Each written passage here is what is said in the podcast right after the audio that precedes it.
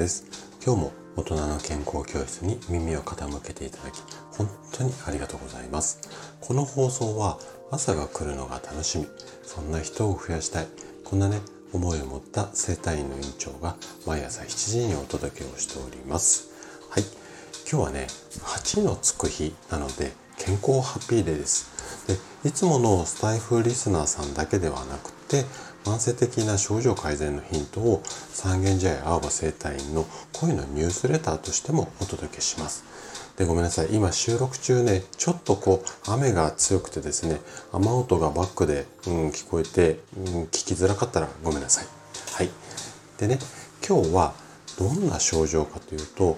前回ちょっと膝についていろいろお話をしたんですが、あのおかげさまでかなりいろいろ好評っていうか、あの感想いただいてすごくあの分かりやすかったとか役に立ったって感想をいただいたので引き続きちょっと膝に関する話題を今日もしていこうかなというふうに思います。で今回はね膝の痛みで悩んで実際に私の整体院に来院された50代の男性の患者さんがいらっしゃるんですがその方のあの実際の、まあ、症例っていうかその絵を話をしていきます。で、えっと、ご本人様にもラジオでこういった形でこう症例っていうか体の経過をお話しすることとあとホームページに掲載することも承諾していただいてますのであのまあえっとご本人の承諾を得た状態でまあ個人情報を伏せながら話をしたいなというふうに思っています。で、ご本人からもね、私のこういう経過をお話しすることで、あの膝の悩みでうん、あごめんなさい膝の痛みで悩んでる方の、まあ、お役に立てれば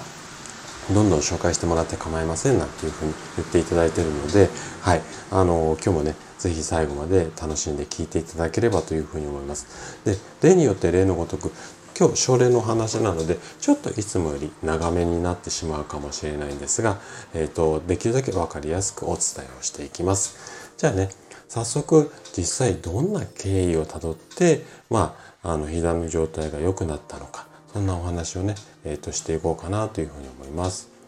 でまず最初にえっ、ー、とまあ仮のお名前で ST さんとさせてください。で、えっ、と年齢はね51歳の男性で会社にお勤めの方です。でお悩みとしては右の膝が痛いですよと、はい、いうことですよね。でどんな経緯で来院されたかっていうとまず2年ほど前からまあ膝に違和感を感じていましたよと。でだんだんだんだん2年前からだんだんだんだんこう症状が悪化してでまずいなと思って病院を受診したところ診断名が変形性膝関節症っていう診断だったんですね。で、えーと病院ではこの変形性膝関節症は初期の段階なので、まあ、痛み止めで様子を見るようにしましょうっていうふうに病院では言われましたよただ最近はねうちの院に来院される前にはこんな症状も出てきました。ということです。どんな症状かっていうとまず椅子に座る時にすごくこう違和感がある。あとは長時間歩くとかなり痛みが強くなってしまって、えーと、途中でお休みしないと、まあ、歩けない。でちょっと休むとまた楽に楽にっていうか少し歩けるようになるっていうことですよね。で最後はね正座がねちょっときついっていうか痛くてできなくなってきましたよと。で病院の痛み止め最初は効いてたんですけどもだんだん効かなくなってきて途中から少し強いものに変えてでも効いたり効かなかったりっていう感じでちょっと病院さんの治療では拉致が開かないかなって思われてまあいろいろネットで検索して私の院に来院されたまあこんな感じなんですよね。で問診でいろいろお話をさせていただいて一番感じたのがまあまだ日常生活はねなんとか違和感とかちょっとした痛みだけで、まあ、生活はできているのでまあこのまんまでもいいんだけれどもこの後ねどんどんどんどん痛みがひどくなって実際もう歩けなくなっちゃうこれがね心配でしょうがないんだよ、まあ、こんなお話をされていました。で、まずね、検査。うちの院ではいろいろ検査をするんですが、筋肉の硬さっていうのを機械を使って測っていきます。で、まあ、具体的な数字はちょっと置いといて、で、筋肉の硬さを測った時に、太ももとかふくらはぎ、この辺りはね、すごく固まって強い緊張があったんですね。あと姿勢の写真を撮って分析すると骨盤とうんと骨盤にまず歪みがあるのと体の軸、えっ、ー、と、まっすぐ立ってるご本人はつもりでもちょっとねこう傾いてるっていうかあのー、中心から右側にずれてるとかそういうようなずれがありましたよと。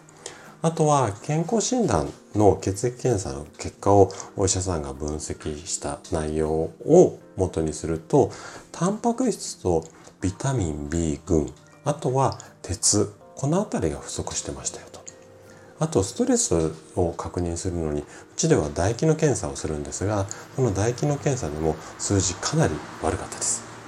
でまず最初にやった治療とすると週2回ぐらい来院してもらって大体期間でいうと1ヶ月ぐらい。で主にお尻だとかえー、太ももふくらはぎいわゆる下半身を中心にして筋肉のゆる硬くなったところを緩めるような施術を行っていきました。で大体1ヶ月ぐらいやった時にもう一回筋肉の硬さ再検査で測ったんですけどもかなり数字は改善してます。改善してました。でご本人も座る時ね随分楽になってきました。まだ痛みはちょっとあるんだけども随分楽になってきましたよっていう感じだったのでちょっと次のステップに進むっていうことでで次の、うん、ステップとしては今まで週2回で LINE いただいてたのを週1回のペースにしました。で押したり揉んだりこの筋肉のこりをほぐすっていうのは引き続きやっていたんですけどもそれプラス姿勢の指導っていうのをやってたんですね。